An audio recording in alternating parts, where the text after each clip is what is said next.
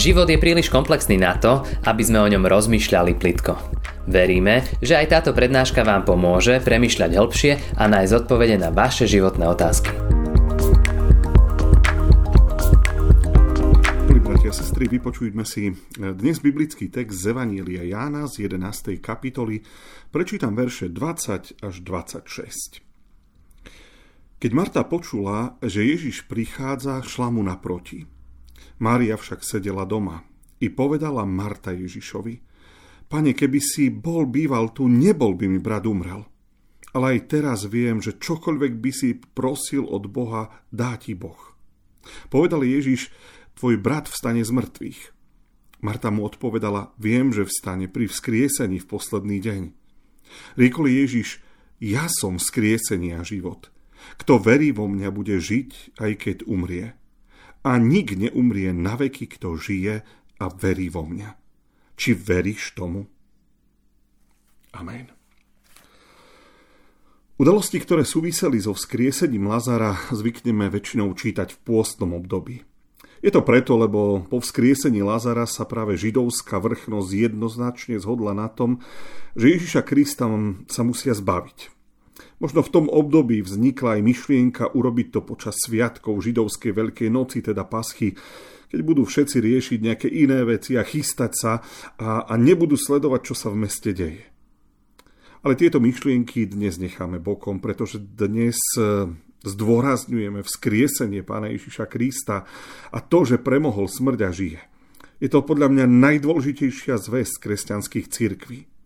Aj keď to už nie je pre nás kresťanov nejaká senzácia, predsa je to len najdôležitejší fakt, ktorému potrebujeme veriť a o ktorý sa potrebujeme v živote opierať. Dôvod, prečo som dnes vybral ten text, je však iný. Chcel by som na ňom ukázať ľudskú beznádej pri smrti a ako sa táto beznádej zmení, keď spoznáte a uveríte, že Ježiš má moc nad smrťou človeka. Evanjelista Ján zaznamenal, ako v jednej rodine v Betánii, kde pán Ježiš často chodil, zasiahla svojou mocou choroba. Možno to nebola typická židovská rodina, pretože pri Lazarovi sa nespomína jeho manželka ani deti, takže pravdepodobne bol slobodný mládenec alebo vdovec bez detí. Ako jeho príbuzné sa vždy spomínajú jeho dve sestry, Mária a Marta, ale aj pri nich Biblia nespomína rodiny. Mária mala za sebou pravdepodobne problematickú minulosť a o Marte vieme, že to bola veľmi zodpovedná žena, ktorá veľmi nepozerala na seba, ale snažila sa udržať rodinu pohromade, bola veľmi starostlivá, pohostinná. No a Lázar ako muž v tej rodine pravdepodobne zabezpečoval financie. No a vieme ešte aj to, že do tejto domácnosti pán Ježiš chodieval často a chodieval tam rád. Ale situácia sa z normálneho fungovania rodiny v jeden moment veľmi rýchlo zvrtla. Lazar vážne ochorel a to začalo tú rodinu ohrozovať. Nič nezvyčajné ani na dnešnú dobu. Do koľkých našich rodín dokáže zasiahnuť choroba a zmeniť jej normálne fungovanie? Zrazu riešime už len lekárov, vyšetrenia, hľadáme kontakty na odborníkov, na nemocnicu a popri tom všetkom prichádzajú obavy a strach. Potom nervozita, nepokoj, stres, obavy z toho, ako sa to s tým človekom vyvinie, otázky, či ten náš milovaný to zvládne, či sa to dá liečiť, či pomôže nejaká operácia. Ale ono, kým je čo i len maličká nádej, tak vždy dúfame a veríme a proste čakáme, že sa to vyrieši a obratí na dobre. Myslím, že to poznáte všetci, bratia a sestry, každý z nás niečo také už zažil. Tak nejako sa to vyvíjalo aj v Betánii. Určite riešili lekárov, nejaké domáce spôsoby liečby, možno aj nejakú alternatívnu medicínu. Na tou alternatívou asi aj jednou z mnohých bola Ježiš, ako ich priateľ. Veď o ňom vedeli, že uzdravoval chorých, takže veľmi rýchlo, po tom, čo začala choroba, po nastúpení choroby, posielajú sestry odkaz Ježišovi: Lazár, tvoj priateľ je chorý. Ale choroba udrela si veľmi rýchlo a zákerne a Ježiš nestihol prísť. Neboli mobily ani internet, takže nebolo už ani možné zmeniť napríklad ten odkaz z toho, že Lazár je vážne chorý, na to, že, že Lazár už zomrel, príď na pohreb.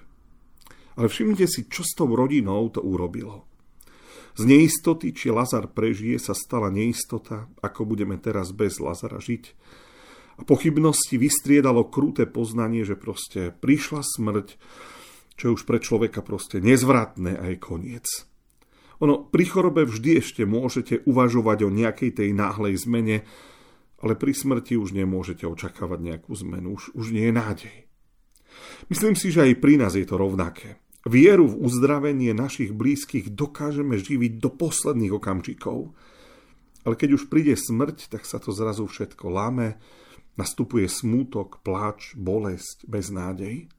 Vyplačeme sa na pohrebe, niektorí radšej v súkromí, keď ich nikto nevidí. Niektorí ten smútok prežívajú celé roky a to vyrovnanie a zmierenie sa občas objavuje alebo prichádza veľmi pomaly. Keď sa pán Ježiš objavil v Betánii, bol Lazar mŕtvý už štyri dni. Nestihol pohreb, ale ani štyri dni po smrti v tej rodine, si všimnite, neutichol pláč. Ešte stále tam bolo mnoho ľudí, ktorí prišli potešiť Máriu a Martu.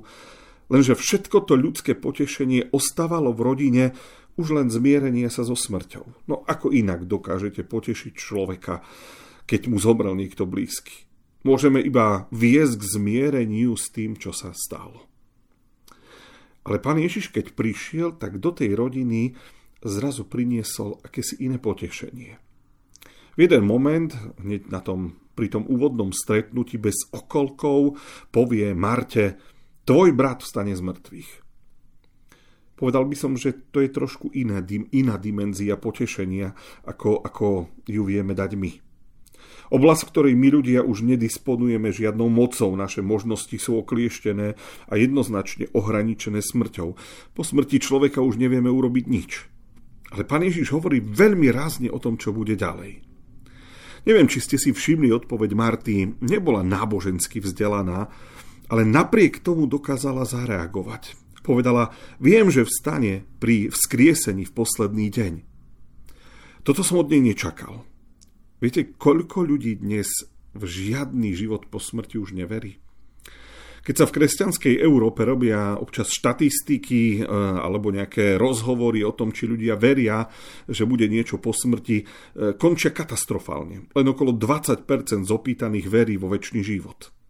Z jednej takej ankety na Slovensku vám prečítam niekoľko názorov. Otázka znela: veríte v posmrtný život?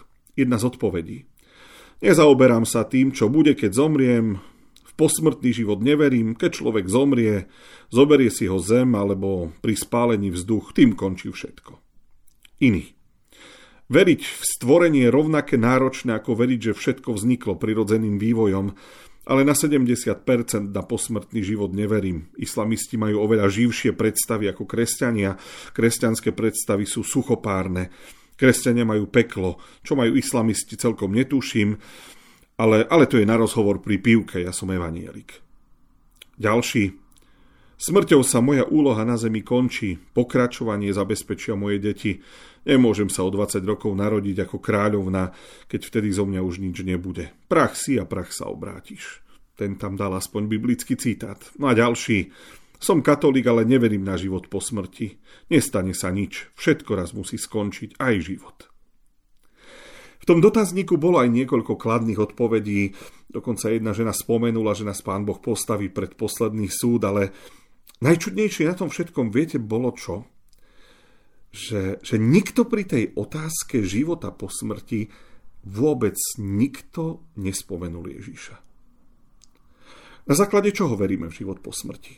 Na základe našich dojmov? Na základe našich pocitov? Alebo preto, že mi e, nedáva celkom logiku narodiť sa a v druhom živote ako nejaká žaba? Je to neskutočné, ako dnes ľudia nechápu, že viera v život po smrti je spojená vzkriesením, so vzkriesením Ježiša Krista. Veď my predsa neveríme vo večný život na základe nejakých našich pocitov.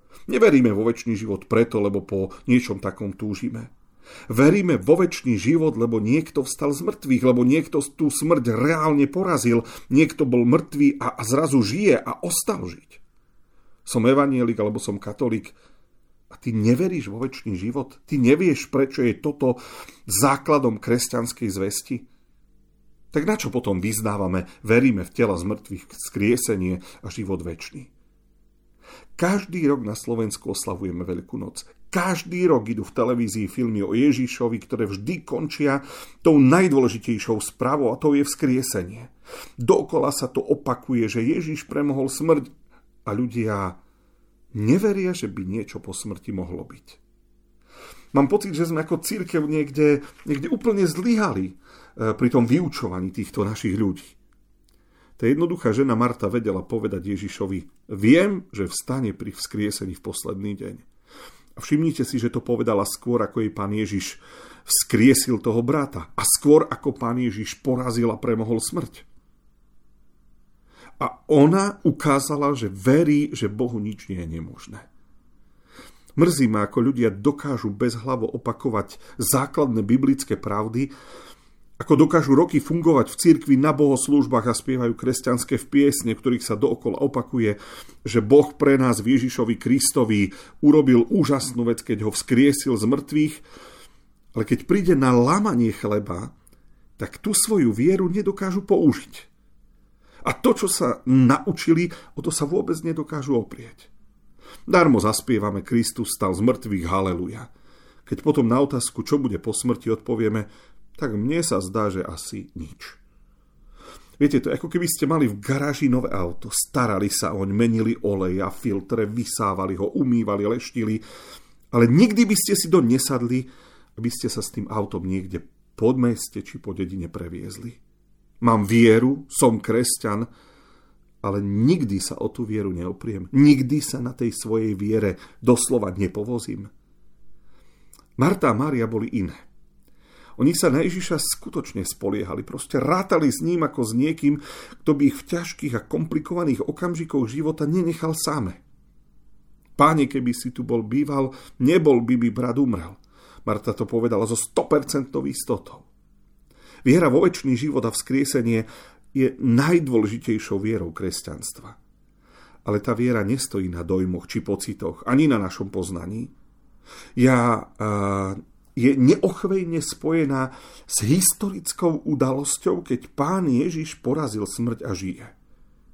Ak na otázku, či veríte, že, pod smrti, že po smrti bude niečo existovať, odpoviete bez toho, aby ste v tej odpovedi spomenuli pána Ježiša Krista, tak vám poviem, že tá odpoveď nemôže byť dobrá. Možno na cintoríne plačeme rovnako ako ľudia bez viery, možno smútime za našimi blízkymi dlho, možno sme rovnako ubití, keď strátime svojich milovaných, ale predsa musí byť rozdiel medzi ľuďmi, ktorí majú nádej a ktorí nemajú nádej. Takže, milý brat, milá sestra, veríš, že po smrti život pokračuje? Veríš vo vzkriesenie tela? Ak áno, tak vedz, že táto viera stojí na reálnom vzkriesení pána Ježiša Krista. Ďakujeme, že ste si túto prednášku vypočuli do konca. Modlíme sa, aby ste boli inšpirovaní a povzbudení. Ak máte nejaké otázky, napíšte nám správu na Facebooku, Instagrame alebo hoci aj e-mail. Projekt Chcem viac už viac ako desať rokov podporujú ľudia z celého Slovenska. Pridajte sa k ním. Aj vďaka vašim darom a modlitbám môžeme prinášať každý týždeň dobrú správu, povzbudenie a inšpiráciu tisíckam ľudí nielen na Slovensku. Ďakujeme.